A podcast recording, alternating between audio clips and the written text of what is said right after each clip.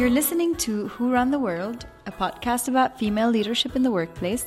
I'm Marilyn, your host, and in this episode, I talk to Elisa Freiha, founder and CEO of Womena, a platform dedicated to encouraging gender diversity and inclusion in the entrepreneurship ecosystem across the Middle East. In this episode, you're going to hear about Elisa's own entrepreneurial journey, including victories, challenges, and failures she faced along the way. If you take away one thing from Elisa's story, it's a lesson that's very difficult for Oriental humans, women in particular, to live with, which is what do you do when something fails? How do you move forward from that? How do you continue building on top of it? It's to be brave. Without further ado, here's my conversation with Elisa. Have you ever heard of Diana Vreeland? She was the most famous editor of Vogue in the United States. And she says the first thing one must do to be successful is to arrange to be born in Paris. And so I was born in Paris, and that was something that I consider very, very lucky because I spent my entire life there until I moved to the UAE about five years ago. My father is Lebanese and Emirati. My mother is American from California. I was born and raised in Paris, so this typical third culture kid kind of identity crisis. I have two siblings, studied marketing and communications at the American University of Paris. I don't know what else you guys want to know. I had a dog. So, did your parents also arrange to meet in Paris? No, my parents met in California. When your dad was there to. I don't know what he was doing. He was Ooh. with his friends having a good time. But he saw my mother coming out of an ice cream parlor and uh, chatted with her and kind of wooed her early on. So, this man from a foreign land in the Middle East in the peak of the oil booms. And I think she just had such a great time with this. She was a ballerina and loves adventure and creativity. And he's one of the most charming humans on the planet. So, you grew up in Paris your whole life. What age did you decide to move to the UAE?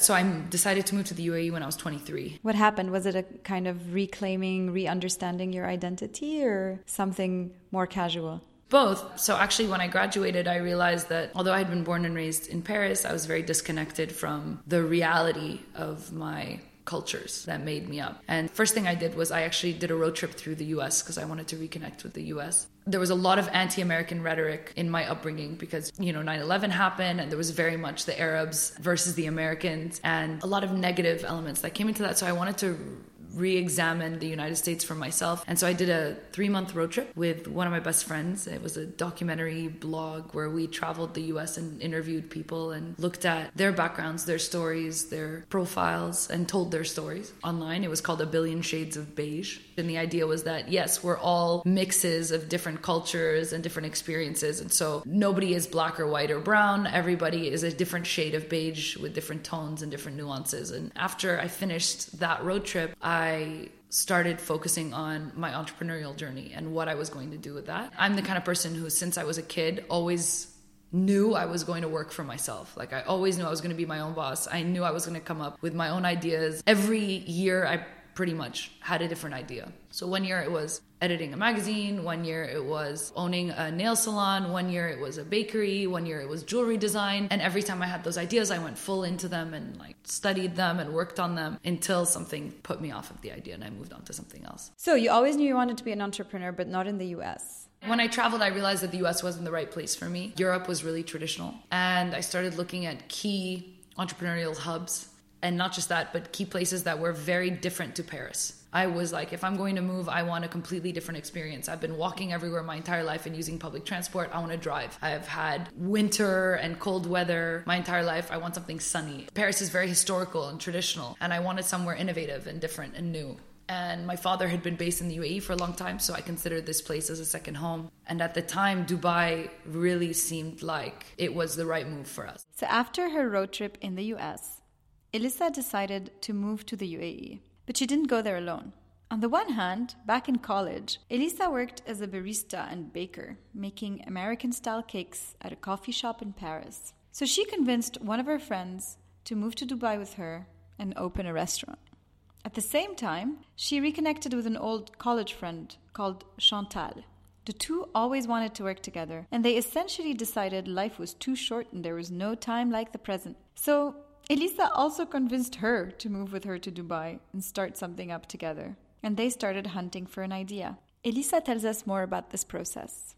We brainstormed and we each brought I think 15 different ideas to the table and on a spreadsheet. And we started going through all those ideas and cutting them down from 30 to 10, from 10 to 5, from 5 to 1. And every time we hit one specific one, we wouldn't stop talking. So she'd been working in the startup scene in New York and she suggested an angel network. I didn't know what angel investing was or what venture capital was or entrepreneurship was. But for whatever reason, as she was talking to me about this, we couldn't shut up. Like we were so into it. And, and I saw the opportunity in the UAE. I knew entrepreneurs who were struggling to find funding, and I knew investors and young investors who were learning to invest, but not being able to actually get the right advice, find the right way, sell it, sell their product properly, etc. So we ended, decided on an angel group.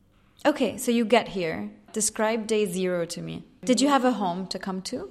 Yes. So I had a home, and not only that, I convinced my two friends that I was starting businesses with to move in with me. So we were three girls in a house in an underdeveloped area. So at the time it was on Saadiyat. It felt like this typical garage story that people talk about. It was pretty awesome. And every day for the first few months, I would wake up and I'd spend the first half of the day working on one project and the second half working on another. And each of my friends was full time on their own respective projects. That takes a lot of uh, drive, that discipline. Yeah, listen, I ended up dropping one. After I think three or four months, you know, I realized that working on the Angel Network kept feeding me energy and I stayed excited about it and I was more and more inspired by it. Over time, every time I worked on the restaurant, I was getting the energy sucked out of me and I was lost and I felt like I was just hitting a brick wall and and not inspired anymore and just really put off by the amount of bureaucracy and legislation efforts and I realized I just wanted to be inspired all the time. And there was no point in continuing something that was making me unhappy. Was it hard telling your friend? Yeah, it was really difficult, but we're still best friends today. And so I love her very much. And we both admit that we were not in the right state of mind at that time to actually achieve the goal that we had set out to do. So then you, you dropped the second project, you stuck to the Angel Investor Network. You were still with your best friend working from home. And then how did it grow into what it is today? We started working on the Angel Investor Network, and actually at the time was called United Arab Angels, which is a terrible name. And luckily, we identified that about uh, two months before launch and uh, rebranded, renamed. But we worked on this project for about a year before we launched it. So we had our business plan, we did it by the book, you know, all the numbers, all the research, all the interviews that we had to do, editing as we went. We were building the brand identity and the website and the documents and the strategy. So we launched exactly a year to the day that I moved there with a women only launch event, which was absolutely insane. And when I look back on it, it's just nowhere near what I would put out now if I was doing an event. Why? Because it was just such an amateur move. Like you have to think about it. I was 24 years old. My co-founder was 25 we invited 60 of the most high profile women in the UAE to come to my home for the launch of Womena. We had some catering for drinks. Parking was a total nightmare. We brought in a photographer and we wanted like a board when they walk in to take a photo with branding, but instead of getting a foam board with branding as I would do now, we had like a photo shoot rolly thing that we had to tape down on the ground, just like kind of stuck in the entrance hall. We had a videographer who wasn't able to organize the right footage, so all the video came out with like the yellow lighting of the house, so everybody looked like really yellow, like they had jaundice. So we realized we should create a presentation only about 30 minutes before the event. So we were like hushed up in my bedroom, like creating an impromptu PowerPoint presentation to present to these women. And then we had speakers for microphones for a presentation. Right at the beginning, we knocked over the speakers that we had borrowed from a friend that we had just made in Dubai. And the speaker had fallen on a projector screen that was coming down, and the projector screen ripped. Oh my goodness. And then the actual projector itself broke. So we had bright blue light on the projector screen with the logo, like audio visual or whatever. That did not change. So as I'm talking, I'm standing with a blue light on half of me and the screen. And it was just, I didn't know what to say. So we talked for only about five minutes. And then we said, Great, have a good day. And all the women had been sat there like they were expecting data and a presentation and a launch and a whole thing. And we were just like, thank you for coming. Now have a good time. But the energy in that room was fucking amazing. Okay, because I thought that what you were trying to say is that you would have invited men if you had done it now. Well, I for sure would not have done it women only. Our only employee was an intern, was a man, and we made him sit outside. Okay, that was a bit much, but uh... we were inviting because we were inviting locals, and we wanted them to feel comfortable to not wear their abayas. So it was very important to us to have it be a female-only event and promote it as much because we were trying to culturally be, Be sensitive. which now I wouldn't do because now I know what the limits are in the UAE culture and I know where I can go and what I can step and what expectations are. You don't need to be so sensitive in this region at the end of the day. You know, people are very open minded and very westernized and very open to cultures and to other genders. Yeah, the UAE is very much a bridge in this region, at the very least. 100%. Culturally, they've always been acting like a bridge. And so I agree, they're a lot more relaxed than we might think when we're not living here. So the energy was great. But the energy was magic. And actually, investors of ours to this day who were at that event will still say that is the energy that kept me with Womena throughout everything because it gave us this momentum, or what we now call momentum, that really carried us through for so long. Because, first of all, an investment was made at that event when there wasn't even supposed to be an investment made. But we had made a connection between an entrepreneur that was there and an investor that was there, and she ended up investing. So we took it as a good omen. And just the overall positivity, we really underestimated at the time the need for an event and a space that targeted women and professional women and working women and entrepreneurs who wanted to collaborate and make a difference. So having that event and creating that space for them really was something special at the time. I mean, that sounds amazing. that we need to target women specifically because women don't invest in the same way. They don't have the same investment criteria. And also, women don't get any advice on investment in the language that they understand. Because I think there's a lot of hardworking, well paid women who have a bunch of cash at the bank and just don't know what to do with it. That thinking, that one sentence, is exactly the mindset that started Womena. It was, you know what, we can target women because one, nobody else is. Two, they're not going to look at us like someone's granddaughter or their own little baby girl. They're going to look at us as younger versions of themselves with the same opportunity. And at no point did we ever tell people we were investment experts. We just told them we had the vision to create a platform and bring everyone together, and that I would bring the experts and I would bring the investors. And by consequence, we ended up working with first time investors, but we ended up doing education. 90% of our activity was education and then 10% was actual investment because to this day it's still immensely needed to target women and do basic investment and financial literacy education. I was going to wait a little bit longer to ask you this question, but I'm going to ask it now. Do you realize how scary you sound? In a good way, in an amazing way. I think back to my 24 year old self, and I don't think I would have had the courage, the determination, the clarity, the ability to iterate and fail and make choices and tell my best friend I was walking away from something, the ability to convince people to move somewhere. I mean, it's absolutely astonishing and in that sense scary because every step of the way you're taking what happens you're accepting it you're learning your lesson you're moving on and i think that at that age very few people actually have that clarity of mind and maybe it's just because you're talking about it now but i also want to know did you just feel that way your whole life Did I feel which way? brave I definitely did not feel brave in those moments. I just did it. I don't think it was something that I ever questioned. Looking back, also, I think there was a lot of naivete the way that I saw the world and in the way that I ran the business. do you, do you think you'd have that naivete today I'm No. super jaded now. I give zero fucks. And that is such a phenomenal feeling as a woman. I feel like I've grown up. I'm 28. And uh, by the time this podcast comes out, I'll probably be 29. I now trust my own voice more. so inspiring to hear that. The whole purpose of this podcast, one of our main things was we wanted to put out more role models in front of people and say, this person who you may identify with, who's completely cool and relaxed uh, or stressed out or whatever, because every woman is a different person and different character. This person that you feel like you relate to was afraid, didn't know what they were doing, but here's how they did it. And to hope to create role models. To have a 21 year old who's now going to listen to this and maybe do something and in 10 years say the story. And hopefully the story starts with the podcast and with someone like you. Yeah, I mean, honestly, I just wanted to do stuff. And I cannot sit and not do stuff inherently as a person. What scared me was that I never was involved in investment, I was never educated in investment, and yet I went into a space that was very much investment and I learned and I read everything that I could and it was an industry that I was really not familiar with that I never thought I would be in and self-educated and kind of went ahead with it.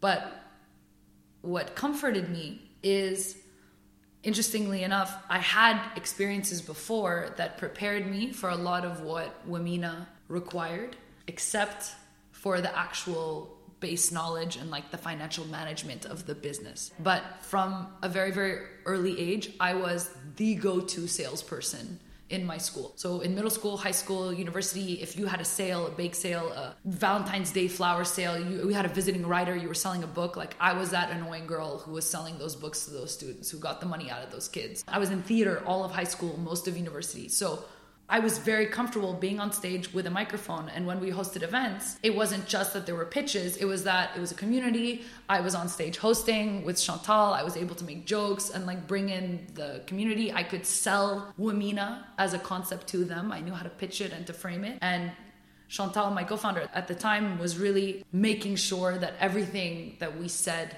we were and we were going to do was true you know, helping me with the actual like operations and, and structuring of it. And so I don't think I was very scared because I stuck to my skill set most of the time. What scared me was I'm in a new country with a new culture and in a new industry, and I'm 23, 24, 25 years old in a place that is conventionally old men.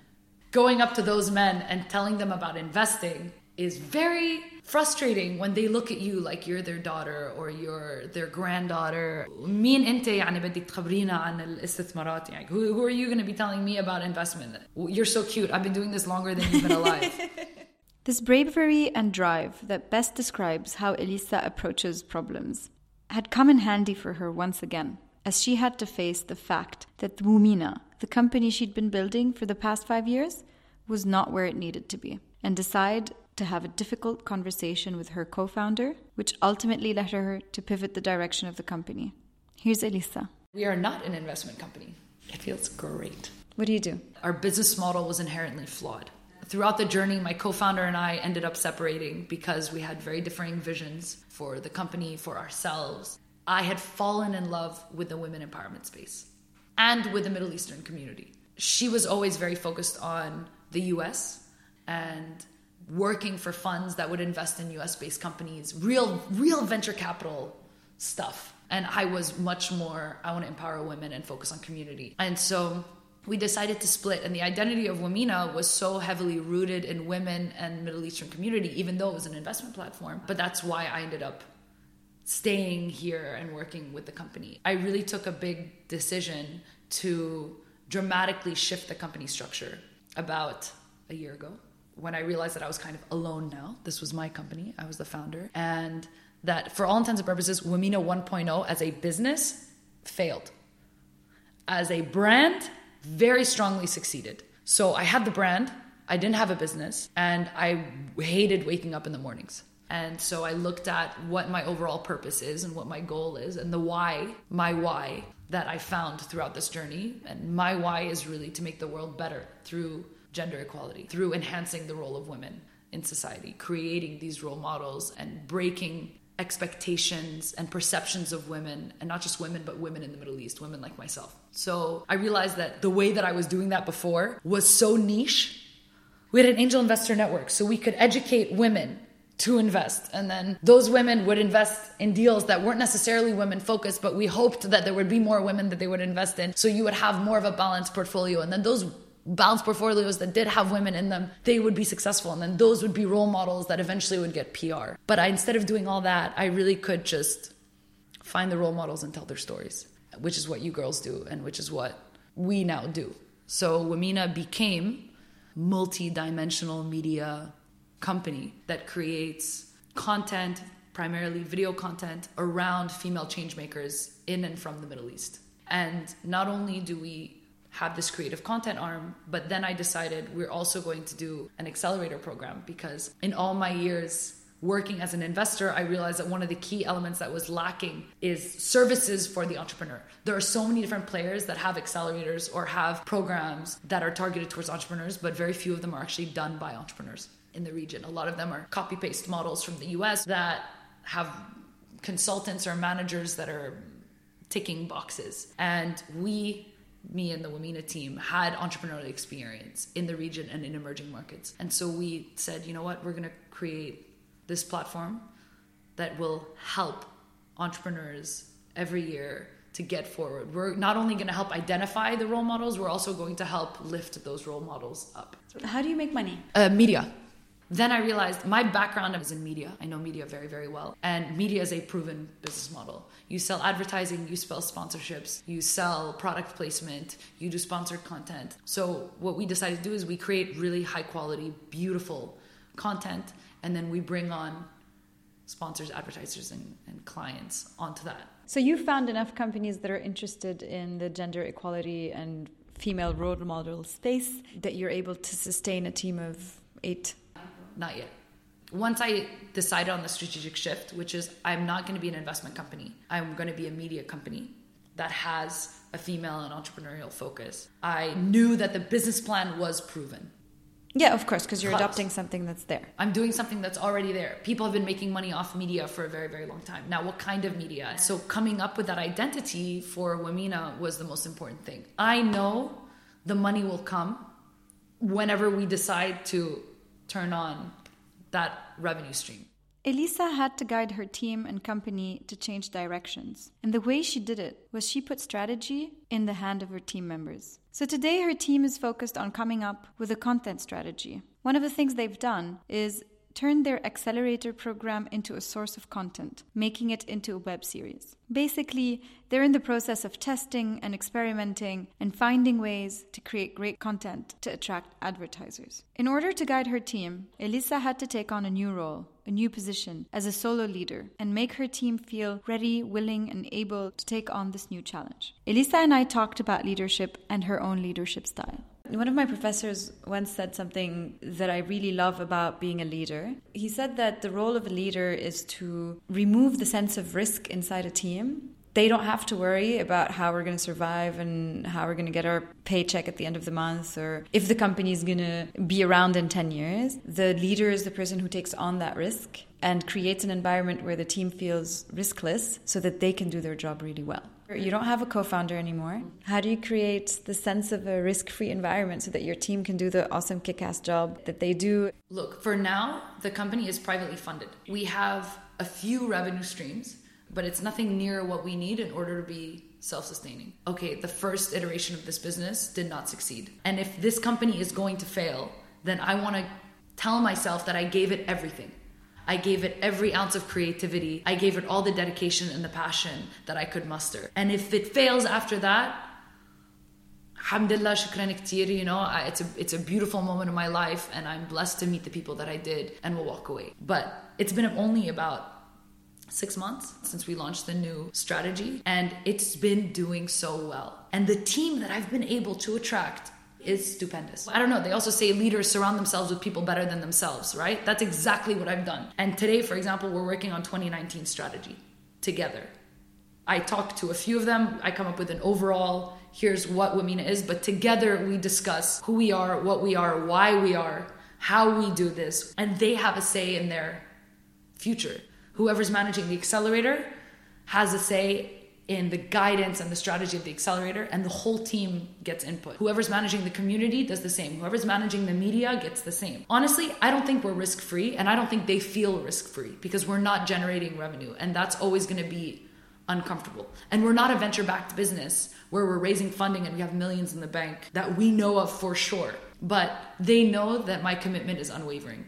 They know that they have control over their own destinies because this is a group effort as long as they trust themselves, as long as they trust me, and as long as they trust each other, then the risk is really mitigated at that point. I love that. What's the gender distribution of your team like? It's all women. I know. Don't even get me started. I know I preach balance and inclusion. It's just really tough to find a guy who's willing to work in female empowerment. I understand that argument. So we do work with freelancers that our men are actually all male teams, which balance us out for the larger projects. So on Momentum, for example, the director of the web series is a guy called Mark Hanna, who's based in Egypt, who's a phenomenal director and producer and videographer. I would have added him to my team if I could, but he's too brilliant. He's going to do his own thing. But it did make us realize that we do need some more male energy on the team. So we'll see as we hire. I try to hire as gender blind as I can but it's really based on the people that applies. So sometimes, you know, we give them exercises to do, we remove names from the exercises, we grade them appropriately, and the women have just always outbeat the guys. I'm so happy to hear that. I don't mind at all. Part of me likes to also say, yeah, we're all women, but Two years ago, you would probably would have told me it would have been difficult to find a senior analyst that's a woman, or a director of acceleration that's a woman, a digital marketing guru and tech lead that's a woman. All of these roles can and are filled by women, and I found them. Yeah, and also I know plenty of 10 people companies that are all male. What are your thoughts on positive discrimination? Look, I'm very anti discrimination in general. Okay, positive reinforcement then. I've worked with a lot of different entities in the ecosystem here in the UAE that want to hire and they want to hire more women for the right roles. And I tell them, look, don't tell yourself, I need a woman for this role. But tell yourself, I'm going to increase the applications from women for this role. Because a lot of times the argument is, I just don't get women.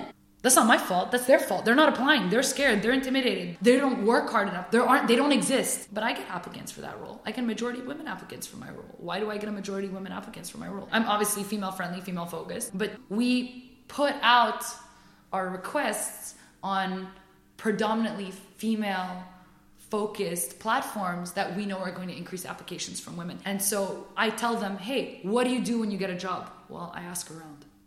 You ask your friends, you ask your network? Yes. I post a job on a job board or I post it on one platform. I'm like, these are your natural platforms as a man, things that you go visit. Yes. Have you ever gone to a women entrepreneurship group on Facebook? Did you put it on LinkedIn? Have you ever targeted women on the promotion for the role on social media? Have you gone to women centric events and actively searched and looked for? Have you hired a headhunter and told them, I want equal representation? in my applicants for this role that you that you send over to me. No.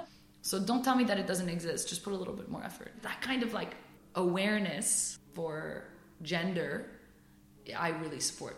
It's not discrimination. It's just putting extra effort for equal opportunity.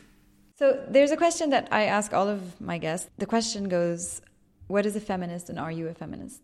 A feminist is a person who believes in equality and equal rights between men and women. Yes, I am a feminist.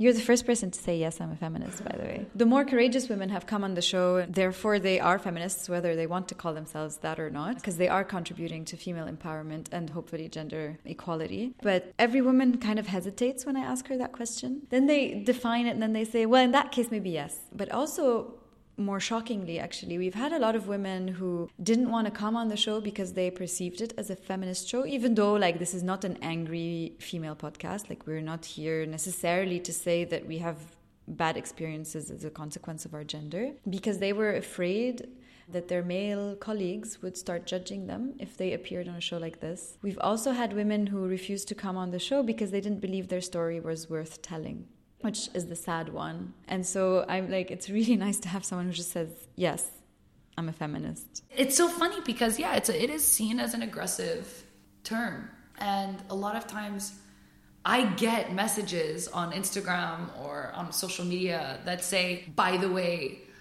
what you're doing is sexist. And by the way, what you're doing is totally discriminatory towards men and it alienates men and you're doing exactly what you're preaching against which is gender discrimination, you're discriminating against your gender. And at no point do we ever have women only. At no point. We don't do women only. We have everything revolve around balance. Second of all, are you serious? Are you freaking kidding me, bro? like, you were born and raised with a type of privilege and access that women can only dream about and don't even feel they have the right to. They feel guilty for being given access and the type of privilege that you are. So don't even start coming at me saying that what I'm doing is discriminatory. Well, like that's opening a whole can of worms on that. You know, feminism doesn't mean anti-men. It just means pro-equality. So chill, people. And that was my conversation with Elisa Freiha, founder and CEO of Womena. Her story is one of dreaming big, persevering, and driving in the face of challenge but also leadership and the potential that women hold, whether it be as investors, CEOs, managers, and everything in between. To continue following Elisa and Womena's journey, you can go on Facebook or Instagram and look for Womena, W O M E N A. You were listening to an episode of Who Run the World, hosted by yours truly, Marilyn Zakhour, and produced by Rhea Shadid of Raisin Media. Please subscribe to Who Run the World If you haven't yet, honestly, I don't know what you're thinking. On iTunes, Stitcher, Spotify, Anghami, Overcast, or wherever you listen to your podcasts. And if you want to find out more about our latest news or what we think about stuff, check out our website, whoruntheworldpodcast.com, or follow our Facebook page, Who Run the World Podcast. You can follow me on Instagram at Permanent Hunger. And again, if you still haven't, you can follow Rhea on Raisin. R H E Y Z I N. Where do you listen to your podcast? I listen to them on the Apple Really? podcast app, which I know you've been yelling at me at. I like Overcast. I know you've been like telling me about this forever, but Mm. I don't see anything wrong with the Apple podcast No, app. no, it's good. It's good. I just like Overcast because I like the way it's like set up, and you can put like a timer, and you can like I don't know. But you can do all of that on the Apple podcast app. Yeah, I don't like being mainstream. You know what's not mainstream? Rheyzin Media. It's true. it will be. It will be What were you gonna say? because all your like episodes are gonna go viral. viral. You're gonna make me viral. What is not mainstream? following me? I'm so niche. Isn't that what I just said? You said Rheyzin Media. I'm talking shit. about Rheyzin the person. Follow Rhea at Rheyzin, please.